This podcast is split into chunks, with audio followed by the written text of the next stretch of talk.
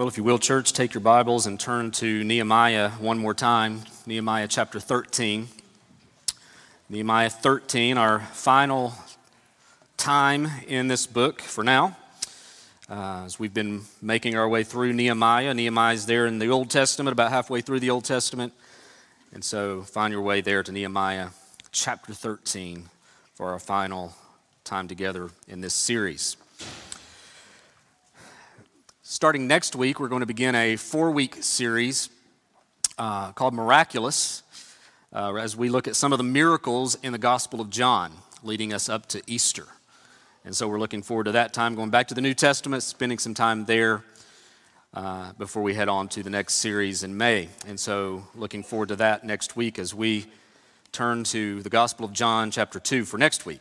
But for now, we are in Nehemiah, Nehemiah chapter 13, as we consider what the Lord would have for us today from this passage. Let's go to the Lord in prayer. We're going to be reading the text as we go through the sermon today. And so I want us to pray now for our time together. Father, thank you for your word. Thank you for giving it to us, for revealing it, uh, that we may have it and know it and hear from you. So, Lord, as we look now to this text, would you instruct us by it that our lives would look more and more like you and that you would be glorified, we pray. In Jesus' name, amen. We are a people enamored with diets. Now, I say that as largely a good thing, sometimes a bit overkill, but mostly a good thing. But the thing with a diet is that while it will help you be healthier and perhaps lose weight, it's something that has to be maintained.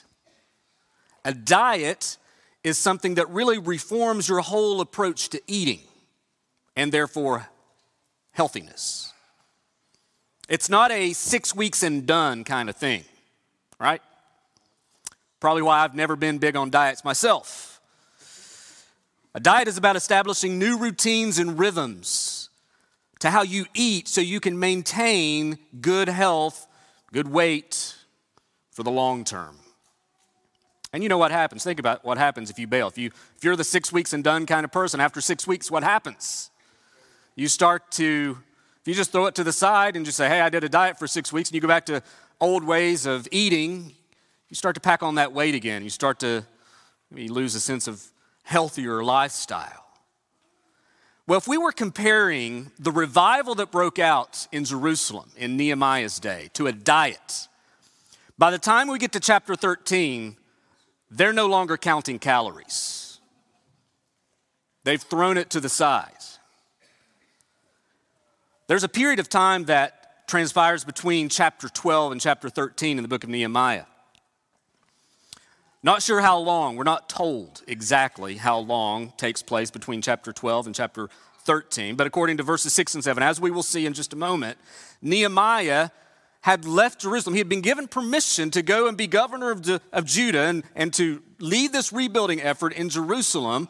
And he had been given permission for up to 12 years. And now he, after that 12 years had expired, being a man of his word, he goes back to Persia, back to Babylon, and continues his life and his work there. His work in Jerusalem had been finished, and we're not sure how long had, had, had gone by, a couple years, maybe longer even uh, before Nehemiah once again returns, he once again requests permission to take leave from Persia to go back to Jerusalem to see how God's people are and to help further them along in their renewal. But when he returns to Jerusalem, things are not good. Not good at all. He finds the revival that had broken out in chapters 9, 10, 11, and 12 has soured and the people have returned largely to their old ways. If I'm being honest, this last chapter of Nehemiah is difficult. It's disappointing. But it's likely the most important chapter of the book. It's important because it leaves us with a realistic picture of spiritual struggle. That's why I like the Bible so much. It's not some fairy tale fantasy. It's real, it's realistic. It exposes you to people and groups of people that wrestle with real life things real tragedy, real brokenness, real sinfulness, disappointment, and so forth. But it does so in a way that gives us hope, right? When we think about this chapter, really the, the big idea that it kind of reminds me of is this that faithfulness to the Lord is a lifelong battle that requires gospel empowered perseverance. This final chapter leaves us with really three things it leaves us with a warning, a reminder, and a hope. That's what I want us to walk through this morning a, a warning, a reminder, and a hope So we pick up with this passage, let's begin with the warning, a somber warning, we could call it. Look with me at Nehemiah chapter 13, beginning in verse 1. On that day, they read from the book of Moses in the hearing of the people. And in it was found written that no Ammonite or Moabite should ever enter the assembly of God, for they did not meet the people of Israel with bread and water, but hired Balaam against them to curse them. Yet our God turned the curse into a blessing. As soon as the people heard the law, they separated from Israel all those of foreign descent. Now, before this, Eliashib, the priest, who was pointed over the chambers of the house of our God and who was related to Tobiah, prepared for Tobiah a large chamber where they had previously put the grain offering, the frankincense, the vessels, and the tithes of grain, wine, and oil, which were given by commandment to the Levites, singers, and gatekeepers and the contributions for the priests. While this was taking place, I was not in Jerusalem. For the 32nd year of Artaxerxes, king of Babylon, I went to the king. And after some time, I asked leave of the king and came to Jerusalem. And then I discovered the evil that Eliashib had done for Tobiah, preparing for him a chamber in the courts of the house of God. And I was very angry. And I threw all the household furniture of Tobiah out of the chamber. Then I gave orders, and they cleansed the chambers, and I brought back there the vessels of the house of God with the grain offering and the frankincense. So, as I said, Nehemiah had gone, and now he returns to find what he finds. You know, I'm reminded from the New Testament, we've probably looked at this verse a couple times before already in this series, back in Romans chapter 15, verse 4, where Paul says, Whatever was written in former days, referring to the Old Testament. Whatever was written in former days was written for our instruction that through endurance and through the encouragement of the scriptures we might have hope. Right? Old Testament's purpose is for our instruction and our enjoyment so that through endurance and through encouragement by the scriptures we might have hope. But you read passages like this, and it's not very encouraging or hope filled, is it? At times, it's quite discouraging. And that's exactly what we have here in chapter 13 when Nehemiah returns to Jerusalem. After spending several chapters celebrating this great revival, we find here in chapter 13 that this revival was no more and the people have largely returned to their old ways. It's honestly a, a sad scene because, historically speaking, historically speaking, chronologically speaking, this is the last picture of Israel we have in the Old Testament history before you get to the New Testament. So, oftentimes you'll hear people say the Old Testament doesn't end so well. It doesn't.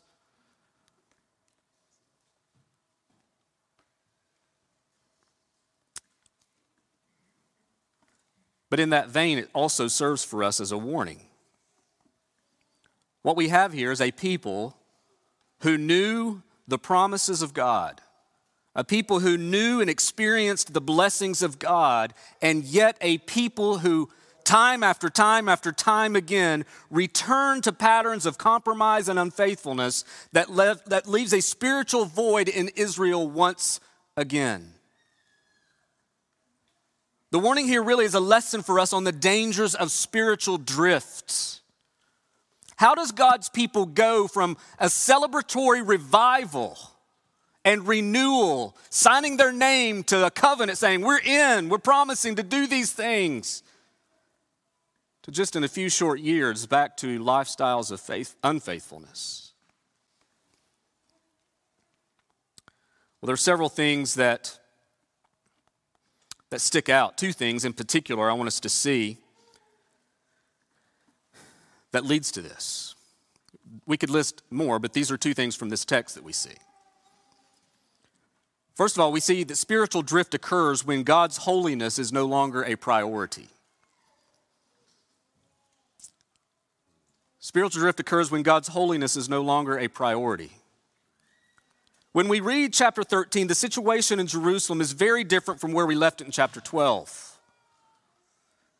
Again, when Nehemiah returns, we don't know how long, there's all kinds of speculation. Some say it's a year or two, some say it could be up to 8, 10, 12 years even. So there's there's, it just, Nehemiah just tells us, right? After some time, there's been a period of time, years that have transpired when he returns to Jerusalem and he finds this, this situation. Now, there's a lot of ink spilt on how verses 1 through 3 fit with the rest of the chapter because it just seems a little bit disjointed or out of place. But most suitable answer seems to be that the verses 1 through 13, the reading of the law, where they hear likely from Deuteronomy 23 that the Moabites and the Ammonites were not to be part of the assembly of God, is likely a period of time after these reforms have taken place in Nehemiah chapter 13. You see that from verse 4. Now, before this, they kind of do a flashback of what Nehemiah had found. So that's likely the context. But again, Nehemiah returns and he, and he sees something. I want you to notice here, first of all, several things that we're going to see. But the first thing we see is this, this idea of temple neglect, which is an indicator of them no longer prioritizing the holiness of God. You see that in verses 4 through 9. When, when Nehemiah comes back, he, he finds the temple, the temple of God, really had been converted into an Airbnb for Tobiah one of Israel's enemies. You remember Tobiah? He's the same dude, right? Back in the first part of Nehemiah that had been jeering and had been, had been making fun of Israel and, and threatening Israel, an enemy of God's people. An enemy of God's people now has a bedroom in the temple. That's pretty significant. Apparently, someone from Eliashib's family and Tobiah had married, and they have now become relatives. So Eliashib cleaned out one of the storage rooms of the temple, where by command they had been given places of storage for all of the, the resources needed for temple worship. And now one of these rooms has been cleared out and made into Tobiah's guest room. If you jump down to verse 28, we also see that the grandson of Eliashib the high priest had married a daughter of Sanballat. Remember Sanballat and Tobiah? These were the enemies, the primary, primary enemies, jeering God's people, making fun of them, threatening them, off, offering to, to destroy them. Now they had married into their families, God's people had. So when Nehemiah shows up and finds out about all of this, obviously he's not happy. the text tells us he's very angry. So what does he do? He becomes so angry that he tosses out all of Tobiah's furniture. You see that in verse 8. And then he has the chambers cleansed and the items returned. I mean, we're just getting started to what, what Nehemiah does and what he finds.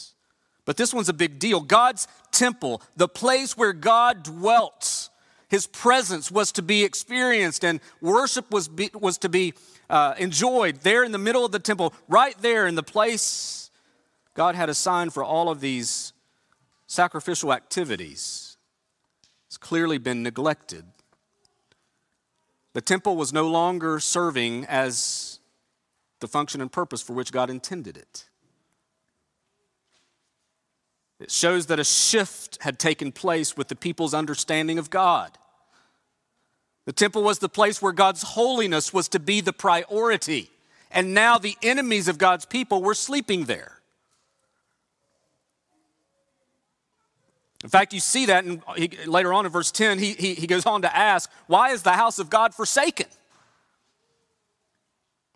You compare that back to chapter 10, verse 39. Go back to chapter 10, just flip over a page. Look at verse 39. This is when people are experiencing renewal and revival. It says, For the people of Israel, the sons of Levi shall bring the contribution of grain, wine, and oil to the chambers where the vessels of the sanctuary are, as well as the priests who minister and the gatekeepers and the singers. We will not neglect the house of our God. Chapter 13, verse 10 Nehemiah is back. Why? Verse 11 Why is the house of God for, forsaken?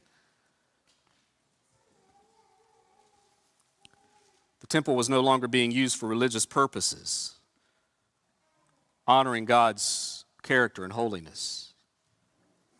Brothers and sisters, this is a great reminder that when we grow complacent towards the holiness and righteousness and goodness of God, complacency will take root. Compromise takes root. This has been clear, this has been a clear pattern throughout the history of Israel. This, this cycle of renewal and rebellion, renewal and rebellion, renewal and rebellion. Sound like your own heart? It's this cycle, this vicious cycle where they do good for a while, but give them enough time, and here they are again. People who encountered God's holiness firsthand now neglected outright. I think, brothers and sisters, the same lesson is true for us. When we take our eyes off the majesty, the glory, the holiness of God, anything goes. Anything. And it shows up in practical ways. It shows up in our own lack of pursuing personal holiness. Remember, be holy as I am holy, the Lord commands. It shows up in a lack of priorities with regard to the Christian community and your responsibility to fellow brothers and sisters. It shows up in our day to day living and decision making. On and on we could go. I mean, we could just list, I mean, neglect God's holiness, everything, everything goes.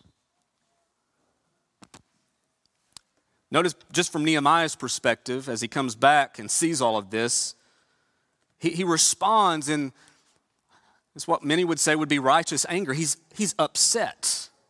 He's angry that the house of God has been neglected. And I just, I think it's a good question to pause and ask does, does a disregard for God's holiness around you ever lead you to respond in this righteous kind of way? Do you ever grow burdened over a lack of recognition of God's holiness. I, am not saying in the world because we should not expect the world to, to we shouldn't expect uh, unconverted people to delight in the holiness of God, right? It doesn't surprise me or shock me when the world is not worshiping God for his holiness. I'm talking about when the people of God have abandoned, neglected, it, no longer hold highly the reverence of God. See, spiritual drift occurs when that becomes no longer when that when, when that's no longer a priority. But a second thing that we see in this passage is that spiritual drift occurs when God's word is abandoned. What you're going to find in the next bit of in the next bit of scripture, and I'm going to read, are three additional things that had been neglected that show that, that really are symptoms of a greater problem. Let's pick up in verse 10. So this is after he kicks Tobiah out. Verse 10. I also found out the portions of the Levites had not been given to them, so that the Levites and the singers who did the work had fled each to his field. So I confronted the officials and said, Why is the house of God forsaken? And I gathered them together and set them in their stations. Then Judah brought the tithe. Then all Judah brought the tithe of the grain, wine, and oil into the storehouses. And I appointed the, as treasurers over the storehouses uh, Shelemiah the priest, Zadok the scribe, Pedaiah of the Levites, and of their assistants, Hanan, the son of Zaccur, son of Mattaniah, for they were considered reliable, and their duty was to distribute to their brothers. Remember me, O my God, concerning this, and do not wipe out my good deeds that I have done for the house of my God for this service. So, the very first thing that you see here in this passage, it's not the first thing, the temple's been neglected, was the first thing. The second thing, really, that we see is that tithing had been abandoned. They were no longer giving to the work of temple ministry. He finds that out. And, and, the reason he knows that is that the, the Levites and all of the, the, the temple servants that were largely funded through the giving of these tithes, they had to go back out to the outside of the city, back to farming to take care of their own needs. They didn't have money to support their families, they didn't, their, their livelihoods. They, they were broke because the people had quit giving. So they're back out in the fields farming.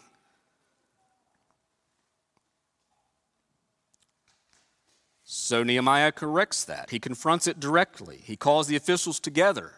He reinstitutes the tithe. He, he, he, he calls them back to obedience in this way. But notice a second thing that we, we see here. We see that the Sabbath had been profaned. Pick up in verse 15. In those days, I saw in Judah people treading wine presses on the Sabbath and bringing in heaps of grain and loading them on donkeys, and also wine, grapes, figs, and all kinds of loads, which they brought into Jerusalem on the Sabbath day. And I warned them on the day when they sold food. Tyrians also, who lived in the city, city brought in fish and all kinds of goods and sold them on the Sabbath to the people of Judah in Jerusalem itself. Then I confronted the nobles of Judah and said to them, What is this evil thing you are doing, profaning the Sabbath day? Did not your fathers act in this way? And did not our God bring all this disaster on us and on this city? Now you are bringing more wrath on Israel by profaning the Sabbath. As soon as it began to grow dark at the gates of Jerusalem before the Sabbath, I commanded that the doors be shut and gave orders that they should not be opened until after the Sabbath. And I stationed some of my servants at the gates that no load might be brought in on the Sabbath day. Then merchants and sellers of all kinds of wares lodged outside of Jerusalem once or twice. But I warned them and said to them, Why do you lodge outside the wall? If you do so again, I will lay hands on you. He's not messing around. From that time on, they did not come on the Sabbath. Then I commanded the Levites that they should purify themselves and come and guard the gates to keep the Sabbath day holy. Remember this also in my favor, O my God, and spare me according to the greatness of your steadfast love. The next problem Nehemiah confronts is the laxity that had grown concerning Sabbath day. Again, the Sabbath was a big part of their identity as God's people. It was commanded to them that they were to keep the, the Sabbath day holy by ceasing from work, buying, trading, selling, etc. It was to be a day of rest as they looked to the Lord to trust in Him and to, for, the, for Him to provide for their needs. But now, when Nehemiah comes back on the scene, the Sabbath day looked like any other day. Not only were outsiders of Israel, the, the other nations coming in, buying and selling and trading, Israel was participating in the same as well. It was just another, another day. And so, as Nehemiah observes all that took place there on the Sabbath, he confronts the people in verses 17 through 18. He reminds them that profaning the Sabbath was one of the very things that had resulted in their exile that they have just returned from. Rebuilt the city, rebuilt the temple. They've just lived They've just seen this city destroyed and being taken captive. And one of the big reasons was because they were profaning the Sabbath day, not to mention that they were worshiping other idols, other gods. And here they are, doing it again. So he takes action. He shuts the doors of the city on the Sabbath. He threatens to lay hands on those who are buying and selling. So what you have is this scene, right? Nehemiah's dealing with all of the Sabbath breaking. He shuts the doors on the Sabbath day. And here comes the buyers, the sellers, the traders, right? The, the, the people who are doing all the buying, selling, or selling and trading in the temple. Many of them are outsiders, uh, outsiders of Israel. There are other nations coming to do that. And they show up and the gates are shut. And they're like, well, we'll just camp outside and maybe they'll just, we'll just wait them out. And Nehemiah says, no, I'm going to lay hands on you if you come again. so they quit, they, they go away. So, this is exactly what he, he reinstitutes the Sabbath day as a day of observance, practice. But then notice number three, they had allowed intermarriage to take place. Look at verse 23. In those days also, I saw the Jews who had married women of Ashdod, Ammon, and Moab. And half of their children spoke the language of Ashdod, and they could not speak the language of Judah, but only the language of each people. And I confronted them and cursed them and beat some of them and pulled out their hair. And I made them take an oath in the name of God, saying, You shall not give your daughters to their sons or take their daughters for your sons or for yourselves. Did not Solomon, king of Israel, sin on account of such women? Among the many nations, there were no king like there was no, no king like him, and he was beloved by God, and God made him king over all Israel. Nevertheless, foreign women made him even to sin. Shall we, shall we then listen to you and do all this great evil and act treacherously against our God by marrying foreign women? We know that Israel had been given a clear command for the people of Israel not to marry, intermarry with, other, with people from other nations. Was forbidden in Deuteronomy chapter 23, with specifically with regard there, you see a reference to it in verses 1 through 3 of this chapter, likely meditating on Deuteronomy 23, where they were specifically forbidden to intermarry with people from Ammon, the Ammonites, and the Moabites. There's reasons given for that. Ammon was, was, was a group that had refused Israel bread. They were making their way out of Egypt and on their way through the wilderness. The Ammonites refused to feed them, and they, they started to battle against them. The Moabites had sent a prophet to curse Israel at one time.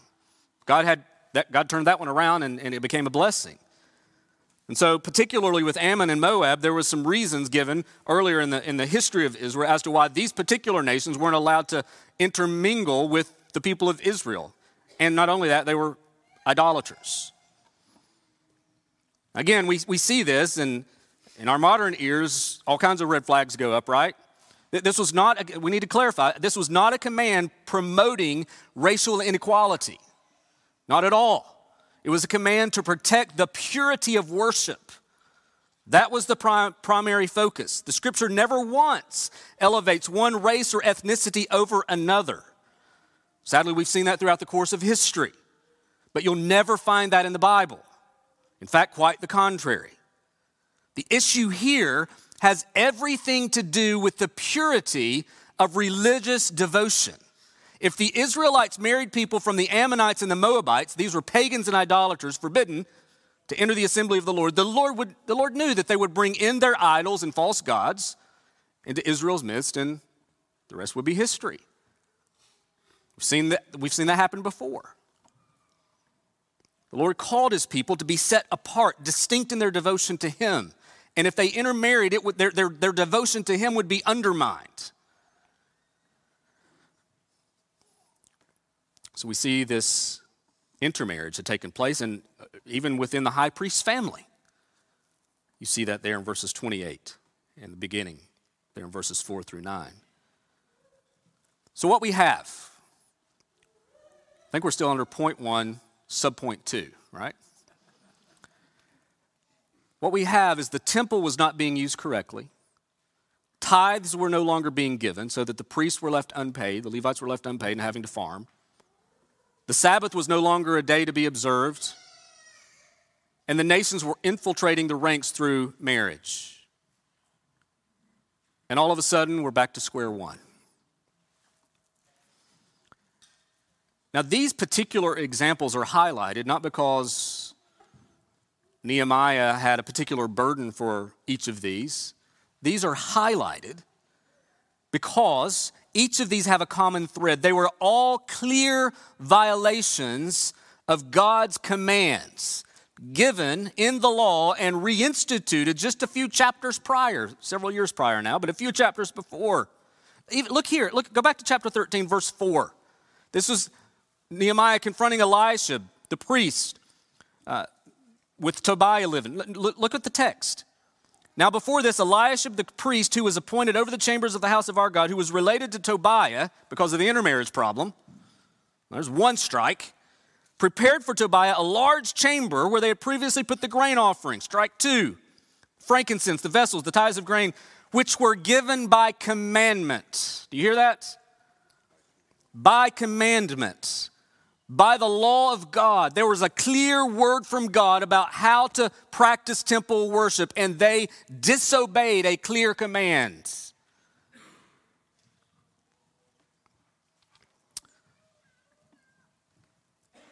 Even if you look on at the, the children that were born through the intermarriages, verse 24, half of the children spoke the language of Ashdod and they could not speak the language of Judah. That was a problem, not because it was bad to be bilingual, the problem was they weren't bilingual. They were only speaking the language of these other nations, not of Judah. And the Bible, the old the scriptures were in Hebrew.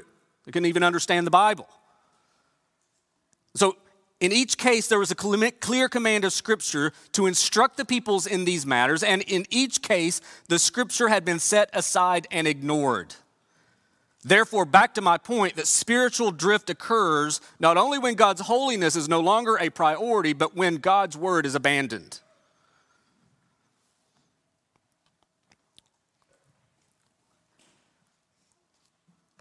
It didn't take long for Israel to completely go back on their promise to do all these things.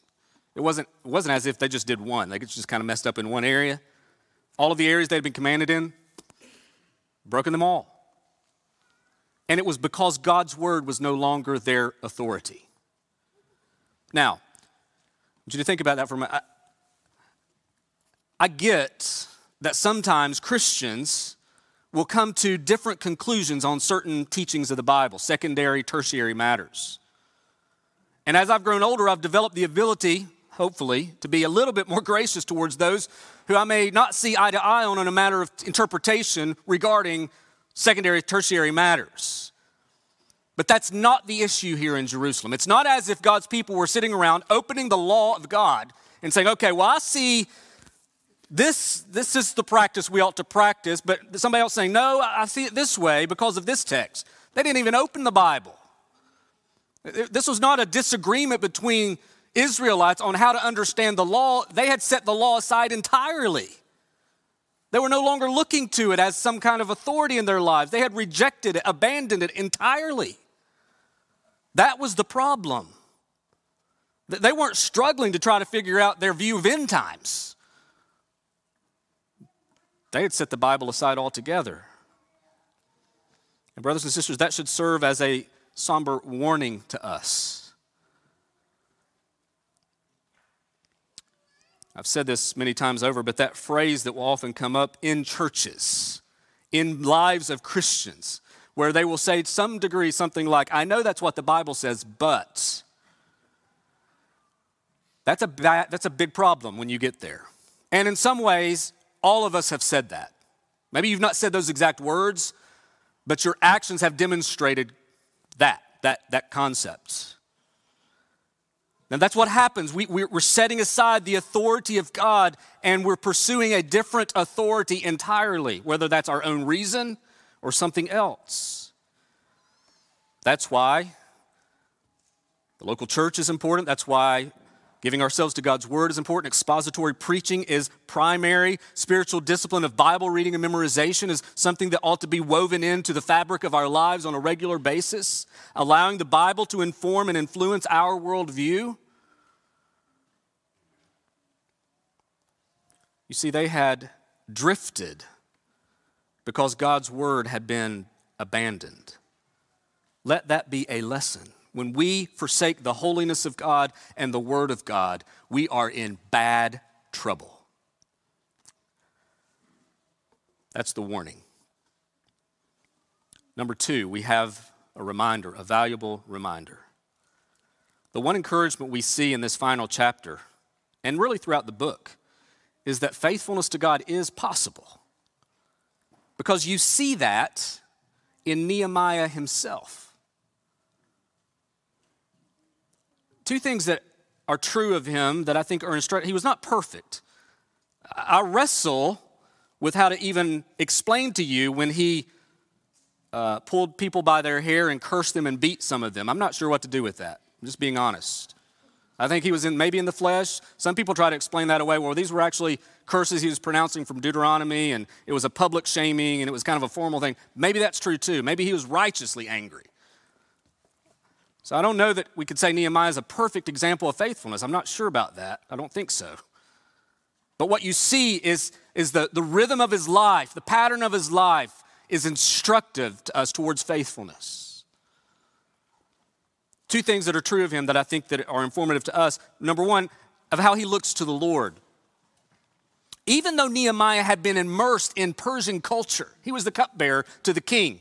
He was in the in the king's palace, in the king's court. He was an important person in Persia. even though he had been immersed in this Persian culture, loyal to the Persian king, he remained steadfast in his devotion to the Lord. Throughout the book of Nehemiah, he demonstrates an unwavering reliance upon God, especially exhibited through his praying. And here again, we see that ex- exemplified time after time again in verse 14, verse 22, verse 29, and again in verse 30, where he's crying out to God, Remember me, oh my God. Verse 14, concerning this, and do not wipe away my, my good deeds that I've done for the house of my God and for his service.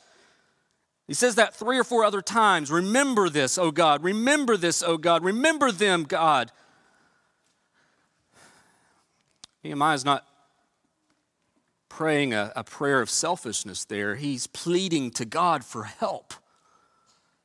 He's pleading God to help in this moment of, of correction and, and return to the Lord because he didn't want the efforts that he had led to be undone.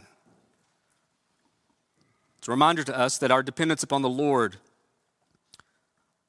our dependence upon the Lord can never be understated or undervalued. He is the source of our hope and our strength. We need Him. We need the Lord. We need Him. We need to look to Him regularly. And that's exactly what you see in Nehemiah. A second thing that you see that's a reminder to us is this our work is never finished this side of heaven. When you look at this book as a whole and you see how Israel is living and they're not walking with the Lord, and then they experience this renewal and revival, and now they're back to their old ways. It's a reminder to us that our work as believers, as Christians today, as the church of the, uh, as the church of the Lord Jesus Christ, our work is never finished. We never get to a point of saying we've arrived. No more need to fight sin. No more need to read the Bible because we know it all and apply it perfectly. No more need to reform, no more need to, to pursue repentance, etc. We've kind of made it. Nehemiah teaches us that we must fight every day, month, and year by the grace of God to persevere temptation to compromise, temptation to abandon God's word altogether is always pressing in on us. Always. That's why the Holy Spirit is given to us. That's why the Word of God is given to us. That's why the, the church is so essential in that fight. Why we must remain alert and prepared and encouraging each other and spurring each other on to love and good deeds. Brothers and sisters, our work is never finished. Your work as an individual follower of Jesus to, to, to put off the old and put on the new, to work out your salvation in fear and trembling. That's not a box you check. I'm a, I'm a box checker, right? I have a to do list. I like to check things off. Sanctification is not one of them things that you done. It's not. It's a lifelong journey that is, that is rich and filled with joy. It's not, it's not this, this, oh, I've got to get up and follow Jesus. Sometimes you feel like that, right? But there's a kind of blessing and joy to be found in following and, and running after Christ. And that work, friend, is never finished. You never get to a point of saying, okay, I've got it now. Never. Let that be a valuable reminder to us. And then, number three, what we have here is a gospel hope. The story of Israel is a difficult one. It's filled with some victories, but a lot of sadness and disappointment. I mean, you just read, think about this. I mean, think about the chronology of the Old Testament story. Nehemiah is the end. It's the final historical reference we have about Israel before there's 400 years of silence, and then Jesus burst on the scene. So, chapter 13, historically speaking, chronologically speaking, is the last word we have before Jesus arrives. And here we have Israel returned from exile, rebuilt the temple and the city's walls. They've repented and they've re- gone through a season of revival, only to be right back in their old ways as this story concludes. If you go back to Genesis and read from Genesis through Nehemiah, kind of the law and the history, and it's kind of a historical sketch of Israel from Genesis through Nehemiah, from beginning to the end of the Old Testament. That's what you have from Genesis to Nehemiah. If you go back and read that, it's, a, it's easy to simply conclude there's just no hope for these people. Right? I mean, you read their story, and I mean, sometimes we get frustrated, don't we? You're like, how could they be so stupid? Right? How? Pastor Mark Dever rightly summarizes it when he writes The Old Testament paints a picture of mankind that, on one level, is profoundly pessimistic and, we must admit, realistic. The sins they struggled with in Joshua's day were the same sins they struggled with in Nehemiah's day 1,000 years later. It's a bleak picture. But thank God it's not the final word. Even in the Old Testament, God has been laying a foundation. He's been laying the groundwork for a greater and lasting deliverance. One that never would be gained through signing of covenants or keeping the law. In fact, when you look back through Israel's history, God had given his people the law, he had given his people kings and rulers who ruled, prophets who warned, and priests who would represent the people before God, and not one of them, not one of them, were able to deliver Israel from their bondage, not one. But, friends, even though none of them could bring lasting deliverance, they all pointed to one who could the Messiah. A man who would reign as the perfect and everlasting king. A man who served as prophet by being God's very word in the flesh. And as the great high priest who would represent us before God because he was also the perfect sacrificial substitute as the Lamb of God, the perfect atonement for sin. Jesus would be that prophet, priest, and king that would finally and fully deliver us. He would be the final sacrifice that would cleanse us. And friends, that is the hope we have. We might leave the Old Testament people struggling yet again in their darkness and in their sin. But there would come a day that Isaiah prophesied when those who were walking in darkness would see a great light.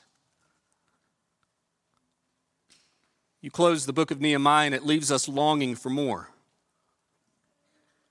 And as such, it therefore points us forward to God's promises being fully realized in the coming Messiah, who would be that perfect prophet, priest, and king. In Nehemiah, verse 30 of chapter 13, he concludes Thus I cleanse them from everything foreign, and I establish their duties, the duties of the, pro- of the priests and Levites, each in his work. And I provided from them wood offering at appointed times for the firstfruits. Remember me, O my God, for good. Nehemiah signs off with these final remarks and really, in summary, Nehemiah says this He says, I cleansed, I established, and I provided. Remember me, O my God, for my good. But, friends, even in Nehemiah's efforts to cleanse, establish, and provide, these would not be the silver bullet that led to full deliverance. It was not the, the work that would fix it all. Their old ways would continue. Compromise, complacency, abandonment would, would fester and always lurk. Sin was very much part of this community, but when Jesus came, he would fully and finally declare from a wooden cross these words It is finished. And as such, he is the only one that could say with deliberate perfection, I've cleansed, I've established, and I've provided. And as such, he secures for himself a new covenant people to live in the hopes of a new Jerusalem that would come. A new Jerusalem where there would be no more darkness, no more compromise, no more sin. A new Jerusalem that will have the new Israel, which would be a people from all tribes and all nations, tongues, and languages gathered. A new Jerusalem whose gates will never have to be closed. And a new Jerusalem where the final slain lamb will also rule as our perfect eternal king, who we will see and enjoy forever. Let's pray. Lord God, we thank you for giving us these passages that are at times perplexing, challenging, disappointing, discouraging. But, oh God, you don't give them to us separate from hope, separate from the gift of your grace that we have ultimately and fully through Jesus Christ our Lord. Father, would you help us to be rightly warned from the patterns of abandonment and rebellion that we see in your people? God, help us to be warned. Let them be an example to us of, of, of how not to go and, and to be that break, that, that break that just stops us and reminds us of what we must be about and what we must be pursuing. Lord, thank you for reminding us about faithfulness and helping us to, to walk in that light. But Lord, also, even as we close these chapters, Lord, they are not chapters disconnected, disjointed from hope. Because, Lord, you would send one who would come and who would finally and fully deliver your people once and for all. And today we celebrate that gift of grace we have in Jesus Christ our Lord. God, thank you. We pray this in Jesus' name. Amen.